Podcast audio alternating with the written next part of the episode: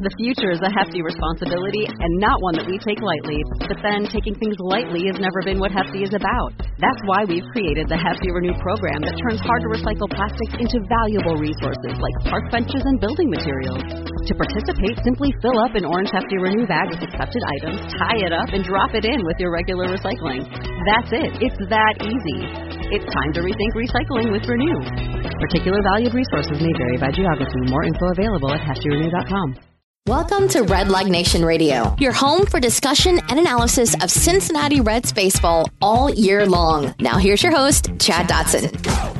Hello, everyone, and welcome to a special Everyone Panic edition of the Redleg Nation Radio podcast. I'm your host, Chad Dotson. No, d- don't panic. Although it seems like we have watched a month of baseball in the last three days. Things have been changing by the minute. It's been crazy and not an opening series like we wanted to have. And I thought it'd be a good idea to get on here and just talk while it's all fresh in my mind about this first series, what we can draw from it, uh, why we shouldn't panic, or maybe I'll come to the conclusion that we should panic. I don't know.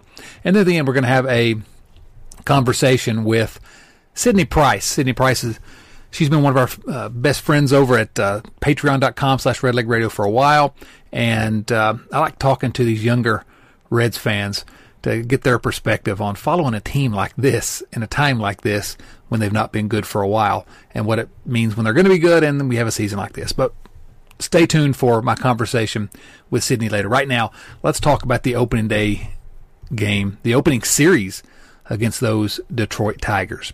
And opening day could not have been more magical. Uh, well, it could have been. I was in the park when Joe Randa hit a home run to win the opening day game. You know, I, we, there have been great ones. And if, if any of you have been to opening day, you know they're all amazing. Frankly, they're all fun. Uh, whether the Reds win or lose, they're they're always fun. Just because it's opening day, but this opening day, obviously, no one's in the park but the uh, the players and, and coaches, and so it's a different opening day in Cincinnati more than anywhere because obviously it's a holiday here. But that being said, the Reds played great. They dominated the Detroit Tigers. They won seven to one behind an incredible outing from Sonny Gray and the, and the big time hitting of new Red Mike Moustakas.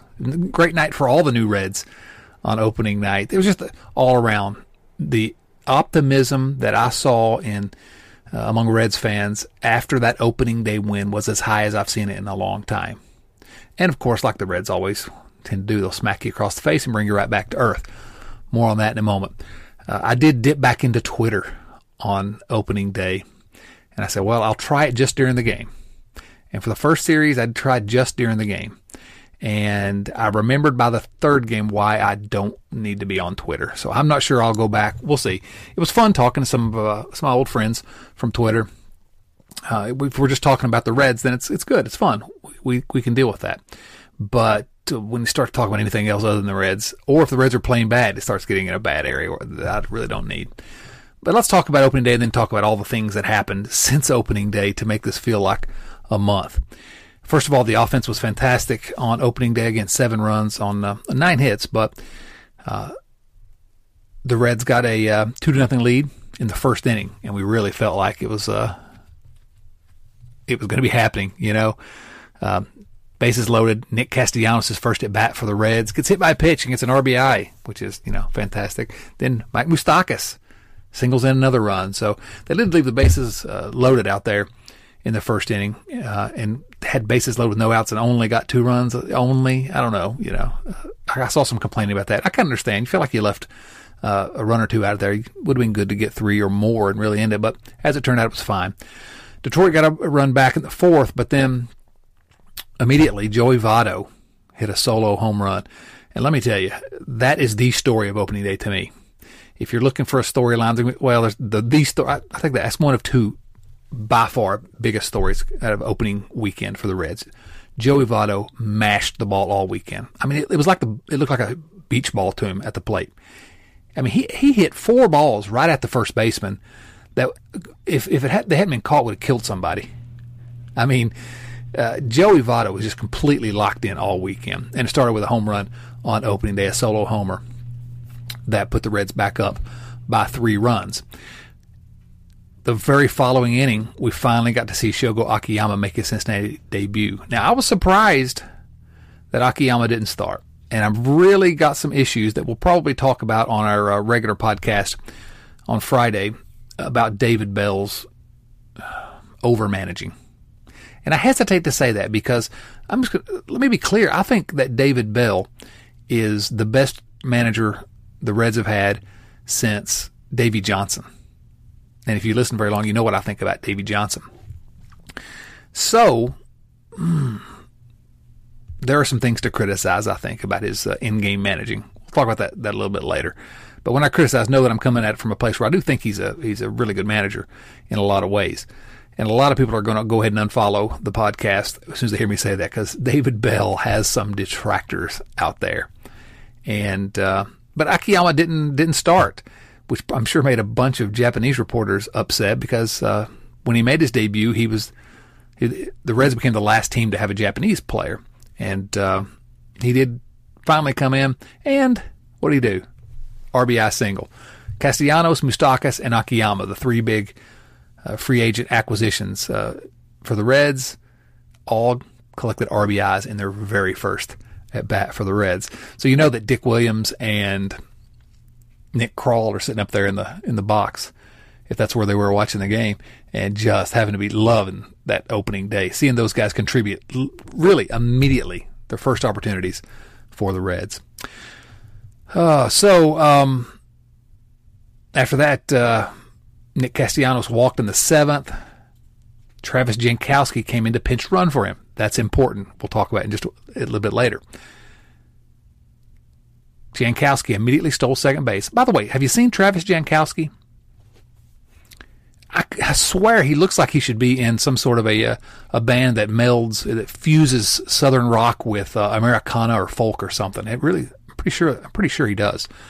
Uh, he did that during the, during the quarantine. Anyway, still second base, but that still didn't matter because Mike Moustakas delivered again, 421 foot home run to right field, and that was seven to one, and that was that. So, you know, seven runs, fantastic. This offense looks great.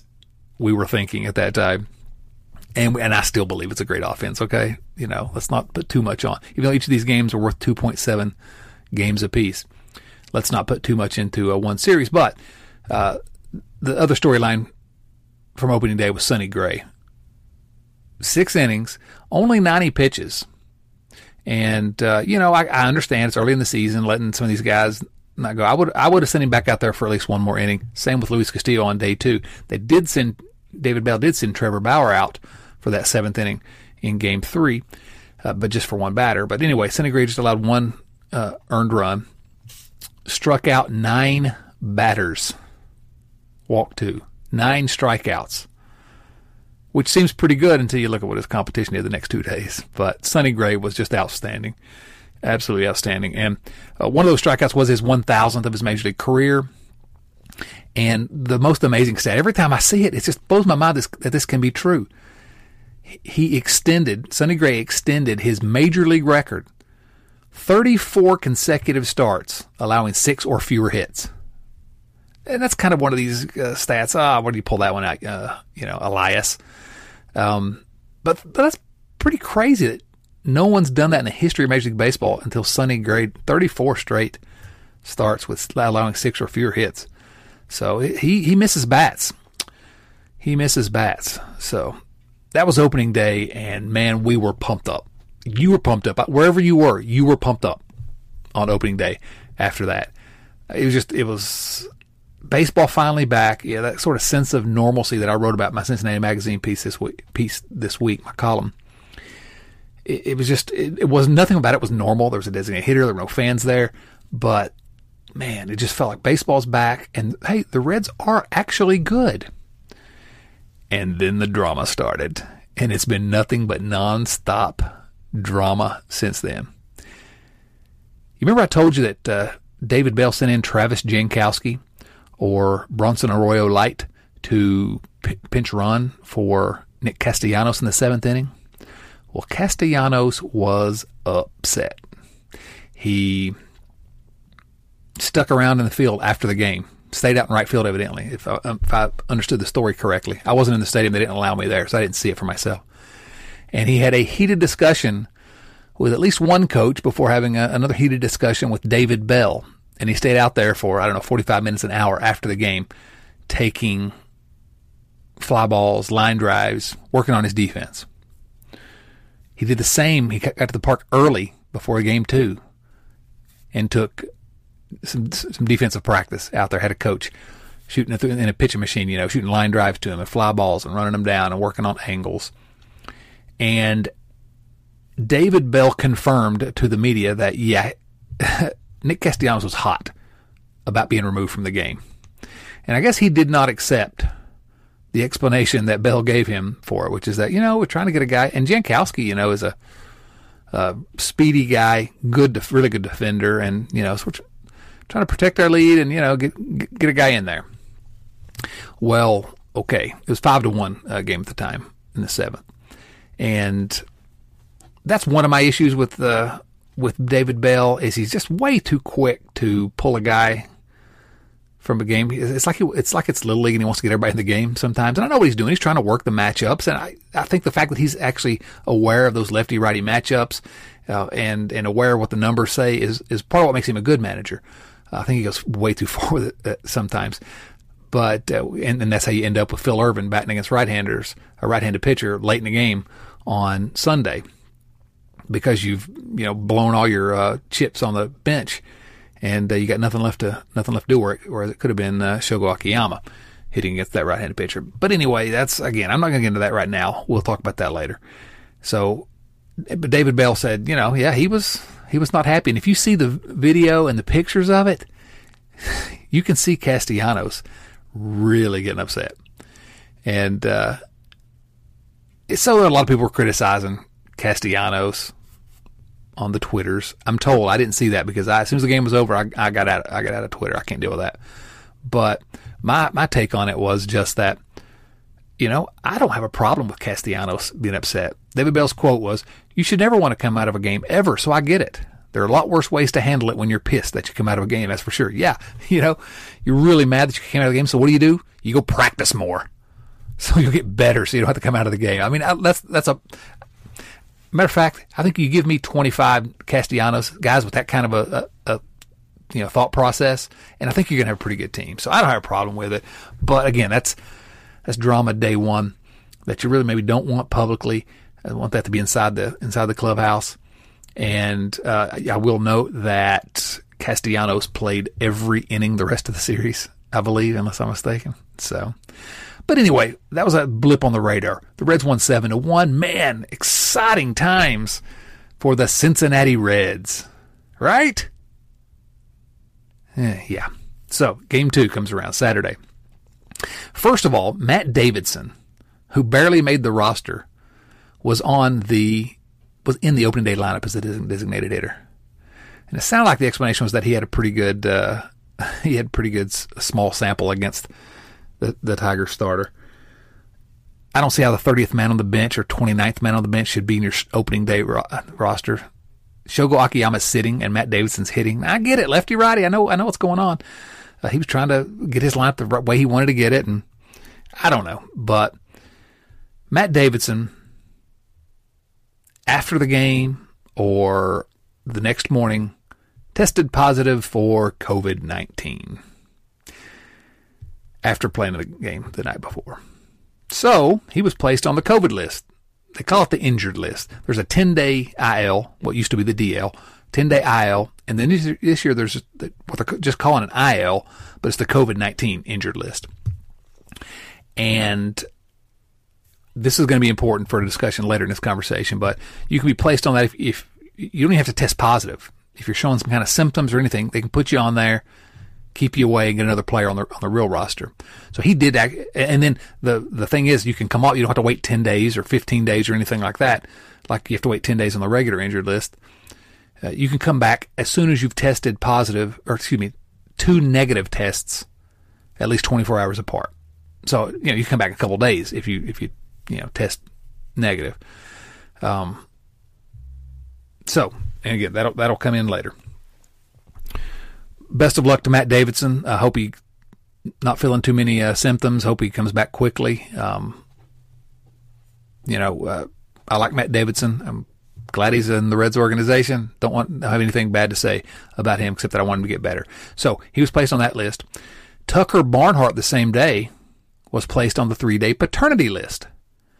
And uh, Tucker and his wife, uh, really his wife did the heavy lifting, but they uh, they had a had a ch- another child, and everybody reports are that everyone's healthy and uh, and very happy, and so good for them. Tucker's been going to be away probably for another day or so, and so the Reds, those two guys were removed from the roster, so the Reds had to add a couple of people. They added our guy Aristides Aquino, who would end up having a big hit.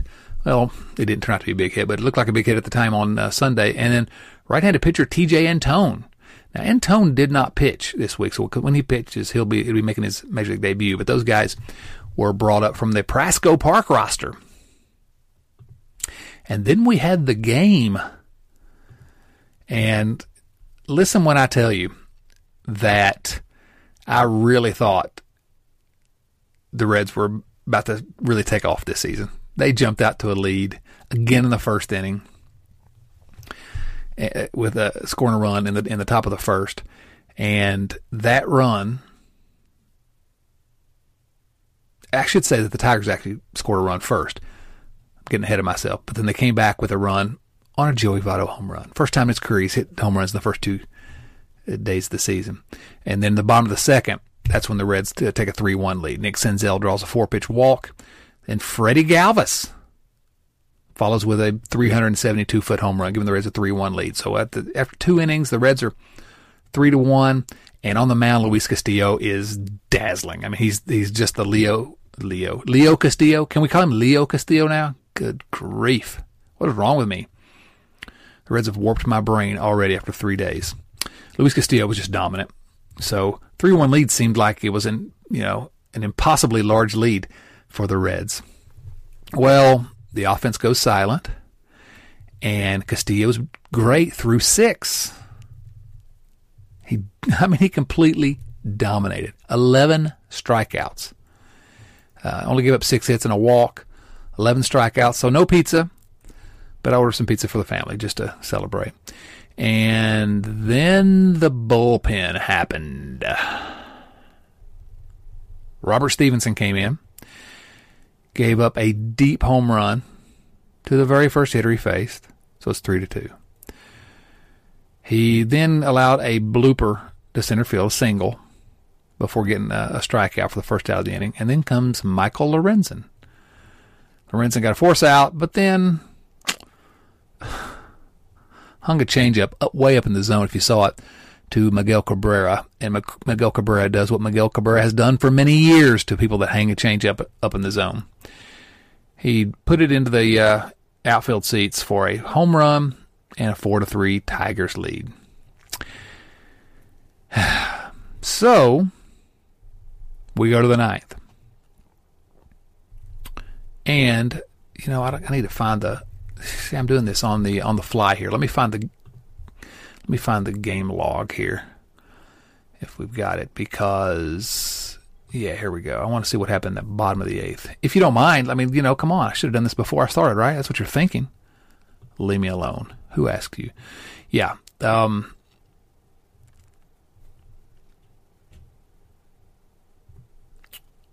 no, it was it was four to four. Yeah, the Reds scored again in the bottom of the seventh. That was in the seventh that all that happened with Lorenzen. And uh, in the bottom of the seventh, the Reds scored, and how they scored was Curt Casali. Oh man, I don't see the distance on this thing, but he had a home run to dead center field. That was, I mean, a blast. And Casali's another guy that hit well in this opening series. You know, he had to play all three days because of Barnhart being gone. Um, well, I guess he didn't play on opening day. Um, but I'm telling you, really look really looked good. So the Reds tied the game up in the bottom of the seventh, and it was still tied in the ninth when uh, Raisel Iglesias picked up where he left off last season. you know, I, tire of Raisel Iglesias. He's probably went in and complained because David Bell put it, didn't put him in a safe situation. The game was tied when he came in. That's what he complained about last year, if you recall. Opposite field single, and then gave up a two-run home run to Jacoby Jones for the Tigers, and that was that. Reds couldn't score in the bottom half, and they blew a game that they should have won. They wasted an incredible start by Luis Castillo. Again, I said 11 strikeouts. That gets him 500 in his career after Sonny Gray reached 1,000 the night before. Reds pitchers total had 17 strikeouts and just a walk, and they blow a game. And, and, and my after the game, I was like, well, you know, I know each game is 2.7 times more important. Each loss is as well. But, you know, those things happen. But man, you really can't lose games to bad teams like this in a shortened season like this. It's not the end of the world. They can come back and still dominate the National League, obviously. Still 58 games to go at that point. But man, in a short season, uh, the magnitude of those losses really expanded because the Tigers are not good and the Reds really need to win the games against the bad teams because they're going to, you know, essentially the way I've always felt is if you can just go 500 with the good teams, beat up on the teams behind you, you're going to be great. You're going to have a great season. And so that's a really sort of shorthand way to look at it. But they blew one that they absolutely should have won. But still, one and one, you know, uh, two great starts by Sonny Gray and Luis Castillo. I'm thinking, oh, we're okay. So then comes Sunday. And in the hour before the afternoon game started, things went kind of crazy. Evidently, Mike Moustakas woke up and he was not feeling well. So he didn't even come to the ballpark. And they, uh, the Reds put Moustakas on that COVID injured list. Now, I say that, but remember, like I said earlier, you don't have to test positive. We've still not heard that Moustakas has tested positive or anything. So let's not get ahead of ourselves here. I'm sure they uh, try to get him a test today, if possible, uh, on a Sunday. But uh, he was scratched from the lineup. And then Nick Senzel, some shenanigans went off the lineup, and Nick Senzel was placed in the lineup. And a little bit later, more shenanigans. Nick Senzel is scratched. And We got no word about that until after the game when David Bell said that Nick Senzel also was not feeling well. Didn't see him at the game on television, but I don't know if he was there or not. I'm sure they, they got him away if he wasn't feeling well. But uh, so that's two players on the heels of Matt Davidson testing positive the day before, and so people are freaking out, as you can imagine. Uh, what's going on? And there's some stories about what's going on uh, in the Marlins on the Marlins roster. It's I don't know. You you know how things are this day and age. Uh, for good reason. You don't you, you don't know what's happening one day to the next with this thing, and so there for a little while it looked like oh my gosh, this is all going to crash down upon us. Um, and it may. I'm not. I'm not going to predict that it's not going to, but um, all that was happening. So Senzel was scratched. They put Jankowski uh, in the starting lineup for him. Uh, for Moustakas, what was interesting is that he was placed on that injured list really quickly. Senzel has not yet been put on that injured list unless I've missed it in the last few minutes. Um, but Tyler Stephenson, Reds number two prospect, Tyler Stephenson, the catcher, was called up to replace Moustakas on the roster. Uh, interesting because obviously Barnhart is not uh, not here because of the paternity list. Stephenson didn't play on Sunday, so he'll be making his major league debut whenever he does get into a game. I imagine he's probably going back to Prasco tomorrow or the next day when Barnhart comes back. But still, it was good to see Tyler Stephenson uh, on an actual major league roster for the first time in his career. Congrats to him. Hope he has a long and productive major league career. So there you go. All that was going on as the game, and it kind of felt like when the game started that, what are we doing here? You know, why are we? Uh, and I saw that that sentiment a lot. Oh, how do we supposed to play a game? And I'm sure it was on the players' minds. And I, again, I'm not getting too much into the virus stuff, um, except that as, as, it affects baseball. But I'm sure it's a strange time to be in trying to play baseball there. And we come out, and for the third consecutive day, the Reds got absolutely dominant starting pitching. Three straight games. Trevor Bauer it was by far his best performance in a Reds uniform. You know, he kind of struggled with the Reds last year. He looked dominant. I mean, he looked like the the, the almost Cy Young tri, uh, Trevor Bauer, the All Star Trevor Bauer from a couple years ago. Struck out 13, allowed just one run in six and a third innings, and just uh, that was a guy that we didn't see last year. And it was kind of funny. Uh, David Bell let him come out to pitch the seventh inning, and just let him pitch to the first hitter because it was a right-handed hitter and uh, Bell comes out after he retires that first hitter of the, of the seventh to take him out of the game, and Bauer turns like he's mad, like he's going and acts like he's going to throw the ball into the center field bleachers, like he did in, uh, in famously in Cleveland, if you remember. And then he turned around and he was smiling, laughing about it. Great day, great day for him. But then, uh, you know, the offense disappeared, and Michael Lorenzen uh, did the same thing he did the day before. The offense almost scored in the fifth. Jankowski walked, and then Curt Casali hit a ball again to dead center. I thought, man, that's going to be a home run, and it wasn't. Uh, and it wouldn't have been if, if uh, but Jacoby Jones made this great leaping catch, and it wouldn't have been a home run anyway. But it would have, as, as well as Jankowski runs, he definitely would have scored. Uh, and the Reds did end up uh, scoring that inning, though. Jesse Winker and Joey Votto. Votto had singled Jankowski in. Jesse Winker singled before him. And the Reds end up leaving the bases loaded, but it's one to one at that time. Uh, and the Reds just nothing doing hardly after that uh, until the ninth. The but before we get to the ninth, oh my goodness, Pedro Strop comes in, throws a hitless inning in the eighth. Looked pretty good, and again, his cap was at a jaunty angle. Still one to one going to the ninth. Michael Lorenzen comes in, and Michael Lorenzen gives up a two run home run to CJ Cron. I've been kind of buying the hype on this bullpen that it's good, but some of the people that were dissenters on that point, they got some data for their argument this this weekend. Uh, Michael Lorenzen and Raisel Iglesias are two of the key guys, and they did not perform this weekend. Oh, but small sample, I'm not giving up on anybody. Eugenio Suarez looked lost at the plate this whole series. Am I worried about Eugenio Suarez? Absolutely not. No chance. No chance.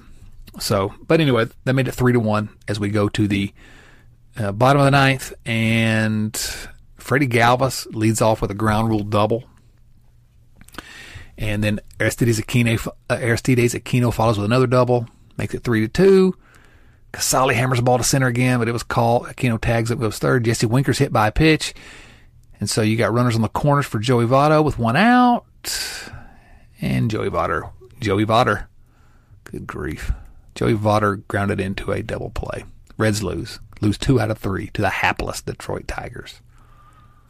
And so we can't even enjoy that for the first time in history. Reds pitchers began the season with at least 10 strikeouts in each of the first three games. Can't even enjoy it. Gosh. I don't know what to say. Uh, let's not panic yet. Yes, there are fewer games this season than most. Yes, these games do hurt more than regular losses would in 162 game seasons. No question about it. Losing two or three to one of the worst teams in the league, not a great way to start. But, but, 57 games to go. Good teams coming up next little bit. We're going to find what the Reds are made out of, and and I think they're made of pretty good stuff. I'm I'm okay. I'm okay with them. I'm just happy that the pitching is as good as advertised so far and that Joey Votto came ready to play. Now, he always comes ready to play, but the results were there in the first series this year. So, fantastic. Fantastic performance by Votto. Less than fantastic by the bullpen. But is what it is. We're Reds are now one and two. Let's see what happens next. All right, hang tight. We're going to talk to uh, to Sydney for a little while, and then we'll be back at you on Friday with a regularly scheduled edition of Redleg Nation Radio. Thanks for listening.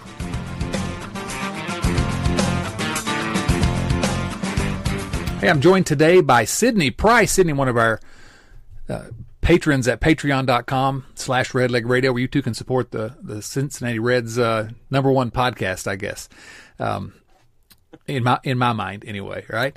Uh, Sydney, good to talk to you. We've interacted on Twitter some over the years, but uh, good to finally get to talk to you in person. How are you? Good. Doing well. Excellent. Now, let's talk a little bit about because this is something that's interesting interesting to me. You're uh, you're a little younger than I am, and so I like uh, finding out how uh, you know those in your generation kind of came about uh, came to be a Reds fan. Now, you are where are you from? First of all, so I am from um, Miamisburg, Ohio. Um, Chris Garber, both me and him were from Miamisburg. Um, so that's a little bit south of Dayton, Ohio. It's a it's like 15 20 minutes south of there and I've spent my entire life in the Dayton area, Cincinnati area. Okay. So, so Reds country, that's how you became a Reds fan. yes. Born into it. That's that's that's sad actually. you had no choice, um, did you? No, not really. I grew up going to really more Dragons games than anything else because they're the hometown team here, and we could get tickets for real cheap, and they were like practicing the, practically giving them away in elementary school. So, yeah, yeah I've been to a couple games there at Dayton. I wish I'd been uh, to more, but uh, that's all, one of my favorite places ever to see a uh, a minor league game. They just they do a good job there, and so you you had it close by, and that's uh, that's a pretty good introduction to uh, to pro baseball, I guess. Not quite the Reds, but uh, but a pretty fun place to watch the game. Absolutely. Now, so you, you kind of born into it. Now, you went to uh, I think you and Chris both went to the same high school, right? Yes. Again, Chris is closer to my age, so you all weren't there at the same time. A couple years apart, maybe. yeah, yeah, some, something like that. Um, we're not going to talk anymore about uh, how old I am, uh, if you don't mind. You you kids make me uh, make me feel old, but you're part of this generation that I talk about a lot that really has not had a lot to root for. So you've become a pretty devoted Reds fan over the years. How difficult has that been, given how how they've not been great? Well, um, it's been sort of hard, but I've just I don't know why, but I've fallen in love with baseball. I don't know what it is, but I can watch the NBA, I can watch the NFL, but nothing matches up to Reds baseball. Just nothing. I can watch the Cavs, I can watch the Bengals or the Browns or whatever, and sure, I like them, but watching the first pitch the other day from Sonny Gray, uh, not gonna lie to you, about made me cry because I'm so happy that it's finally here. Yeah, no, I mean, there. I wish I could put into words, uh, you know, what it means, what baseball, why baseball means that much to, to and why it appeals to certain certain people. Because I'm the same way, you know. I don't know that I can really put anything on it. I just, it, it, it's always been in the background in my life, and I like having it on in the background. And and yeah, when they when they actually started playing, for me, it was the the first pitch against uh, Detroit. Uh, you know, playing against another team at Great American Ballpark. Same way, you know, like, oh wow, it's finally back, and we can talk about how long they're going to be back. Maybe after with the news, we're recording this on Sunday afternoon, and the and news is going crazy. We'll talk about that in a moment, but um, but yeah, that opening day game was fun, wasn't it? Oh yeah, especially with a win uh, opening day. Now, the game afterwards, the second game of the season, didn't go quite as well, but yeah. yeah, really. Tell me about it. do, do we have to talk about that? Please, no. Snow. Yeah. so before we get back to the current date, current team, what what are some of your what's like the earliest Reds memory that you have? Can you can you pinpoint something like the earliest memory that you have of the Reds, or something that uh, appealed to you? So my earliest memory that I have, just straight up from me, not like looking at old pictures or stuff. Is like I remember my dad, his work would have one of the company spon- like company sponsored little areas up there with like all you can eat buffet and stuff like that, and going yeah. to the game, watching it in one of those seats up there. Don't really remember anything about the game aside from getting to watch the game from up there and eat a lot of food. That's a great memory but my earliest memories of actual baseball, I, I started becoming like a die-hard fan around the 2016 to 17 season. And that's when I started to actually be like, oh, this is who all the players are. How good are they?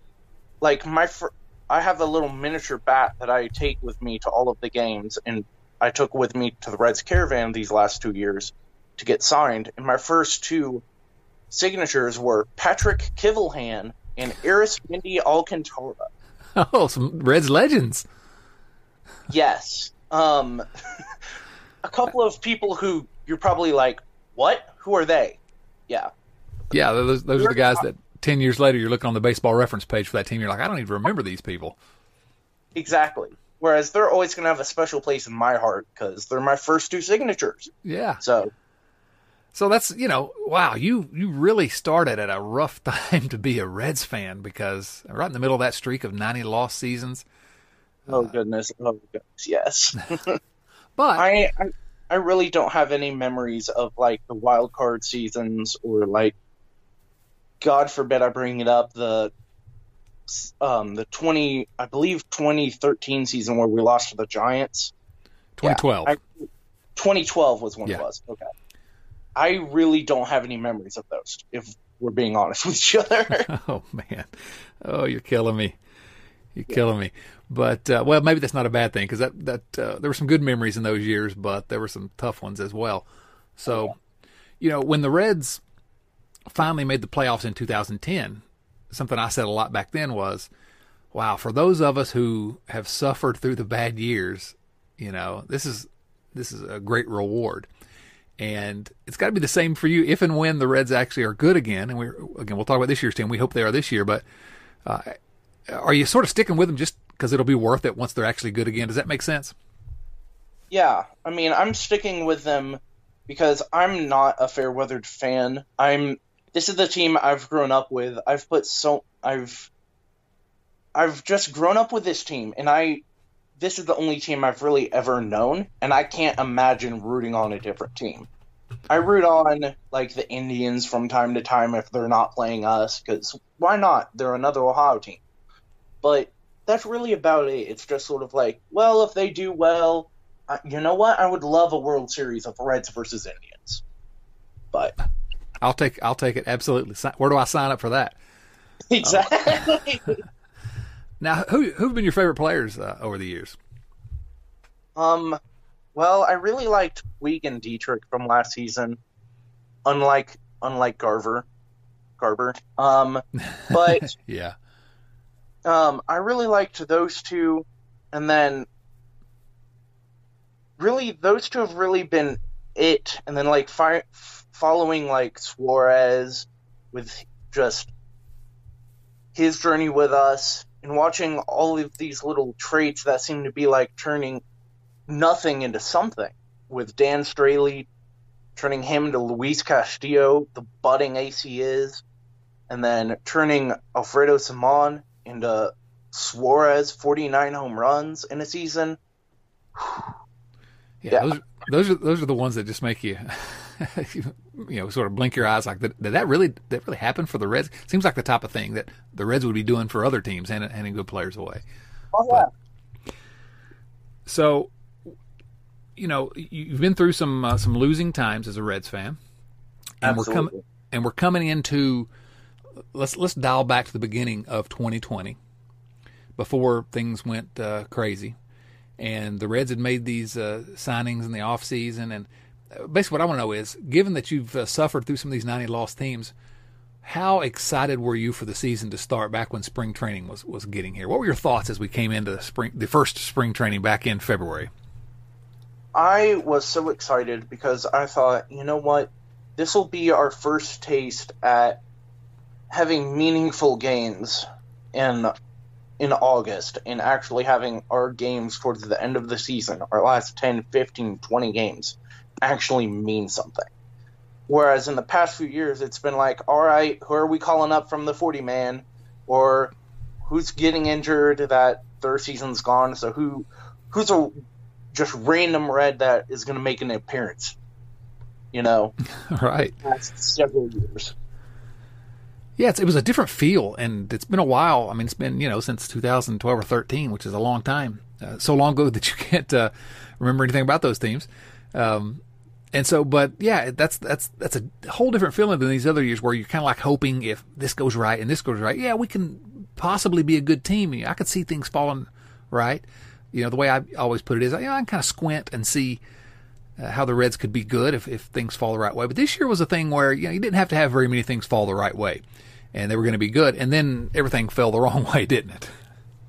Oh yeah. Um, oh, absolutely. Last season, I was I was looking at the team and I was like, you know what, this should be a playoff team. And then turn around and we have like 80 losses, and it's like, what what do we have to do to be a good team? Yeah, I don't know.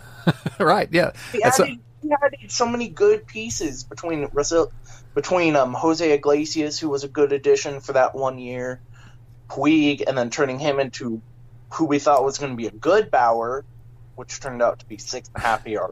Him, right. Lord of mercy, I don't want him this season.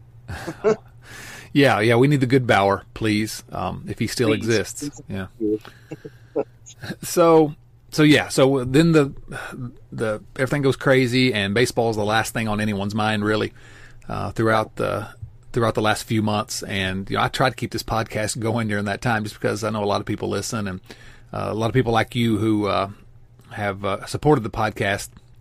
I want to make sure we kept uh, churning it out, but it's tough for a while because it's tough to concentrate on baseball at all. But now we finally get baseball, and opening day was it. You know, it, uh, you can't forget that everything that's going on in the world, but it was a it was a good two or three hour sort of take a deep breath and just kind of chill for a minute. That's the way it was for me. Did you did you have that sense like it was just kind of a okay, uh, this is a tiny piece of normal, even though baseball is not normal right now, but it's a tiny piece of normal back in our abnormal lives. Does that Well, make sense?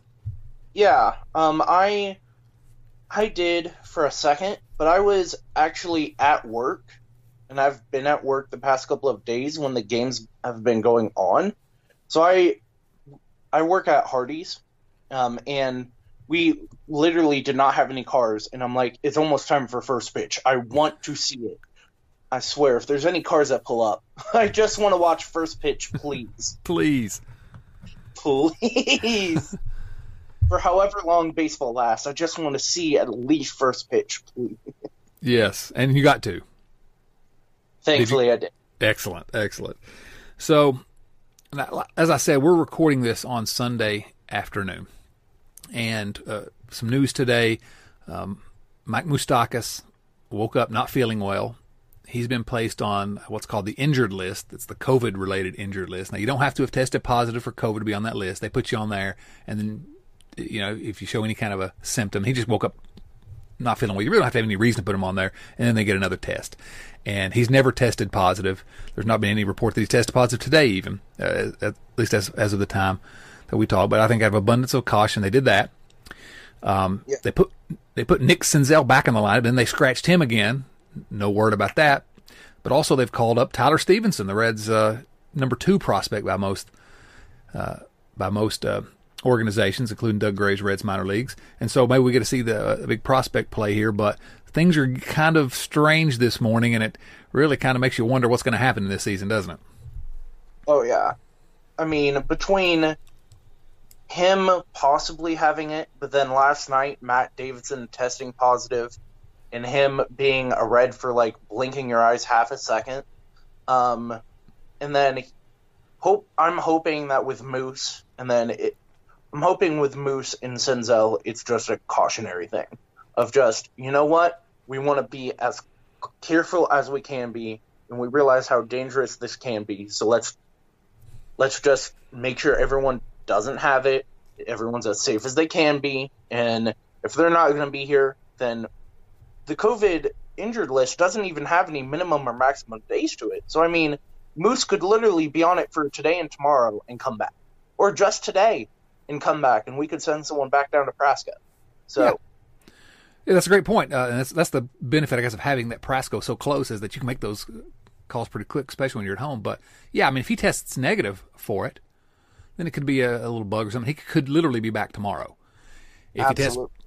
If he te- and we haven't heard that he's tested positive yet. That's not been released. That may or may not be released. But if he tests positive, basically, you're you can. It's a great point that they didn't put him on the 10 day injured list like you would with somebody that got hurt. If he, you have to have two consecutive negative tests, uh, you know, 24 hours apart. And after you have Yeah. that, you're back, you're back on the. Uh, so he t- presumably tested negative yesterday because he played.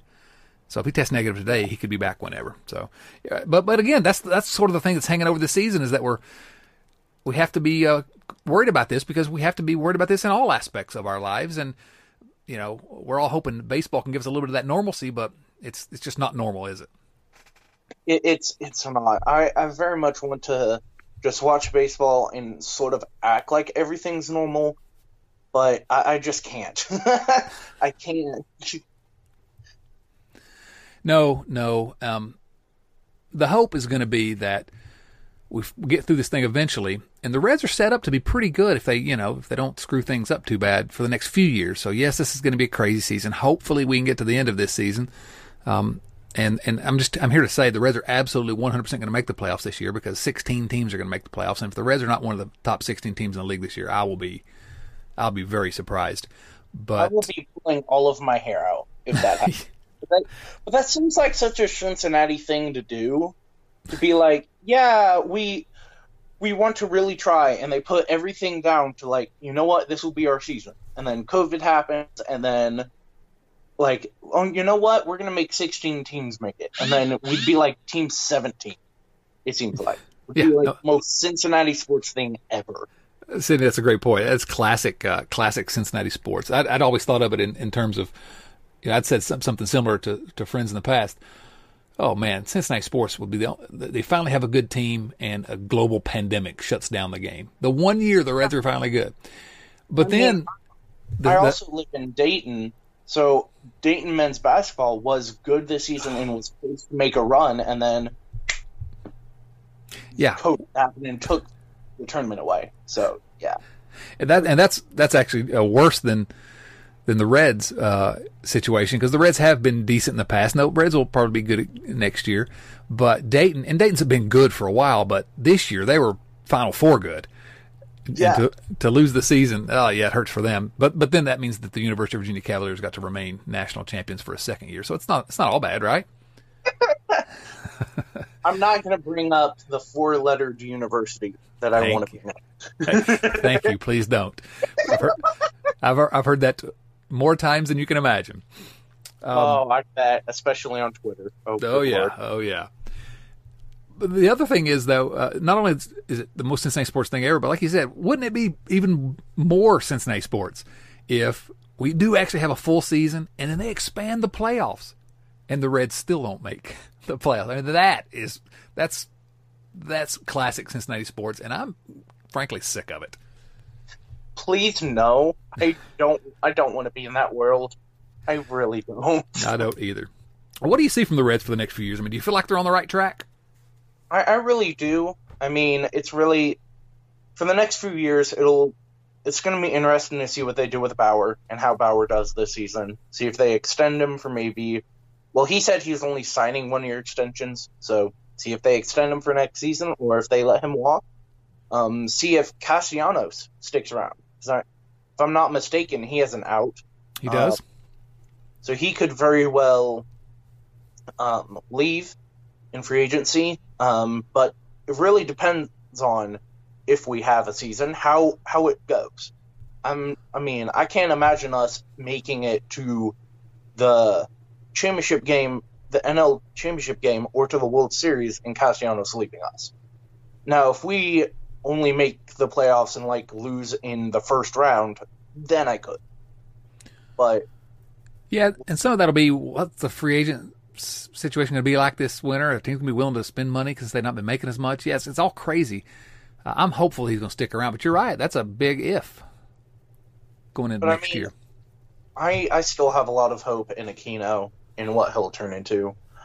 I I still have some hope in him. So we'll we'll see what happens with him, and if Castellanos does take the door out, then uh, I'm all for Aquino possibly getting some more playing time in his spot. But I mean, we still have we still have a lot of outfielders: Ervin, Winker, um, Akiyama, and then Senzel are all out there. So It's a pretty good group. absolutely, especially if you do a platoon with Winker, Ervin, or Winker and what you've been trying to do, Akiyama. Yeah. Really, really, I just don't want to see Winker against lefties because he has not been able to hit them at all in his professional career. He's been able to mash righties, so throw him against righties all day long. But lefties, he's always struggled. So Absolutely. Who, who's your favorite player on the current team? That's something I was going to ask you. On this Well- year's team. aside from aside from the obvious like Votto and all that, I'm probably gonna have to go with Amir Garrett because I actually got to, um, in the off time between spring training and summer camp, I got to play MLB The Show against him. Oh, you played in that against him, or was it yes, because he's big on? he- Yeah. he was just inviting fans all the time to play against him. So I'm like, shoot, I'll try, and lost in a one-run game against him. oh, really? Yeah. He would have beaten me by 30 runs, I, I, as my son does often. oh yeah, Um, yeah, he's. Uh, I watched him playing. You know, on, he was streaming on Twitch, I guess, and uh, I watched him a little bit a couple times. That guy's a gamer. absolutely. Um, yeah, that's a good, and, and he's one of my favorite Reds as well. Uh, you know, just uh, I like a guy like that that shows some emotion on the field and, and acts like he's actually having fun playing baseball. It's such a strange thing for somebody to have act like they're actually having fun. So that's why Garrett's on my short list of, of favorite players. I like when he does his little dance after he strikes somebody out. I'm I'm all for that. I'm I'm all for I'm all for showing emotion. Just don't I, I, I wasn't for him fighting the pirates, but it was fun to watch. It was. it was. Like that emotion. Same with Puig. Uh, you know, he'll, he's always going to be one of my favorite Reds, even though he wasn't as good as we hoped. and He was only here for part of a year. But gosh, you know, uh, everything he did while he was in a Reds uniform made me like him more. Especially since he got in a fight with the Pirates with Amir Garrett when he was supposed to have been traded already. The Indians. Oh yeah, yeah. Oh, I love that guy. Hope he uh, hope he's doing well, and hope he hooks back on with someone. He, signed with the Braves for just a minute. Yeah, Yeah. he did, and then he tested positive, and then Yeah. it was off. So hopefully, hopefully he stays healthy and well. Yeah, somebody will, somebody will give him a chance. Now, Sydney, how did you uh, how did you come across the the podcast? When when did you, do you remember when you first uh, started listening to Red Leg Nation Radio? So, really, I just around the 2016-17 season, I I started to get more involved with like that was around the same time when I joined Twitter, and I started to get more involved with like the Reds, and then I stumbled upon you and like Doug Gray, and I love him to death, but he's so annoying. Philip Razor, um. Excellent. and uh, like Coop and all them, and I stumbled upon all of our the group of good people we have out there on Twitter, and then I and then you started promoting your podcast, and I listened to it, and then I've started to listen to y'all, the um, um, Locked On Reds with Ca- Jeff Carr, Mhm. and then the one oh I'm forgetting it. Shoot, he does it out of Hawaii. Yeah. Um. Well, good, goodness gracious, Steve Offenbaker, but I, well, Yeah. The, his It's- podcast. it's completely escaping me too. I listen to it every week. Uh, when he, and then Coop's podcast. Because I've really been listening to all of them as as I really haven't had much to do aside from work, and we haven't had sports. So Yeah, we got a good group, don't we? Uh, in the, the, of Red's podcast, I, I I love them all. They're all fantastic, and I encourage. I don't, I'm I'm not competitive on that uh, in that aspect. I just go listen to them all. They're all great and a bunch of dedicated Reds fans. Some are more safe for work than others, though. We'll say that, right? um, yeah, don't listen to Coop with your children around. Please do not. Listen to it. Just make sure you know who's who's around you. yeah, So, um, yeah, I've actually agreed to go on uh, on uh, the Hunt for Reds October podcast uh, sometime in the next couple weeks. So we'll see if I can survive that. and you were just on the locked um locked on Reds. Yeah, I've gone on all of them uh, on Red Reporter. Whenever they do that, you know, in the past they did it more regularly, and um, I'm happy to go on all of them. If, if anybody asks, I'll join. I like talking about the Reds. Oh, So- yeah. Well, tell us your Twitter handle. Um, it is Trans Reds fan. Okay, at Trans Reds fan, go follow me. You know, I've been on Twitter the last couple of days, first two get days of the season, just during the Reds game.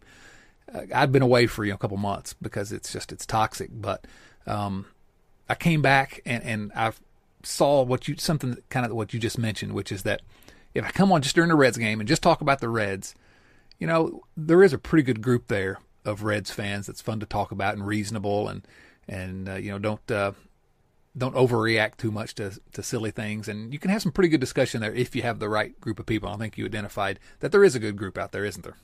Absolutely. Yes, there is. All right, Sid, anything else you want to talk about before we head out? Glad to have gotten a chance to to get to talk to you a little bit. Um, aside from thankfully the Reds are still in a tie ball game today with Bauer on the mound, it's I'm all good. All right, yeah, we this is how dedicated we are. We're not paying attention to the uh, the beginning of the Reds game today because we're recording some uh, some sweet content for the world's most dangerous podcast. Sydney, it's been great uh, been great getting to talk to you here today. Thanks for coming on, and thanks for supporting the podcast at Patreon so much. Can't tell you how much I appreciate that. Thanks for having me. Thanks for listening to Red Leg Nation Radio from redlegnation.com. Subscribe to Red Leg Nation Radio on iTunes or through your favorite podcast app and join us for discussion of all things Reds at redlegnation.com. 24 hours a day, 7 days a week. Say goodbye to your credit card rewards. Greedy corporate mega stores, led by Walmart and Target, are pushing for a law in Congress to take away your hard earned cash back and travel points to line their pockets. The Durbin Marshall credit card bill would enact harmful credit card routing mandates that would end credit card rewards as we know it. If you love your credit card rewards, tell your lawmakers hands off my rewards. Tell them to oppose the Durbin Marshall credit card bill.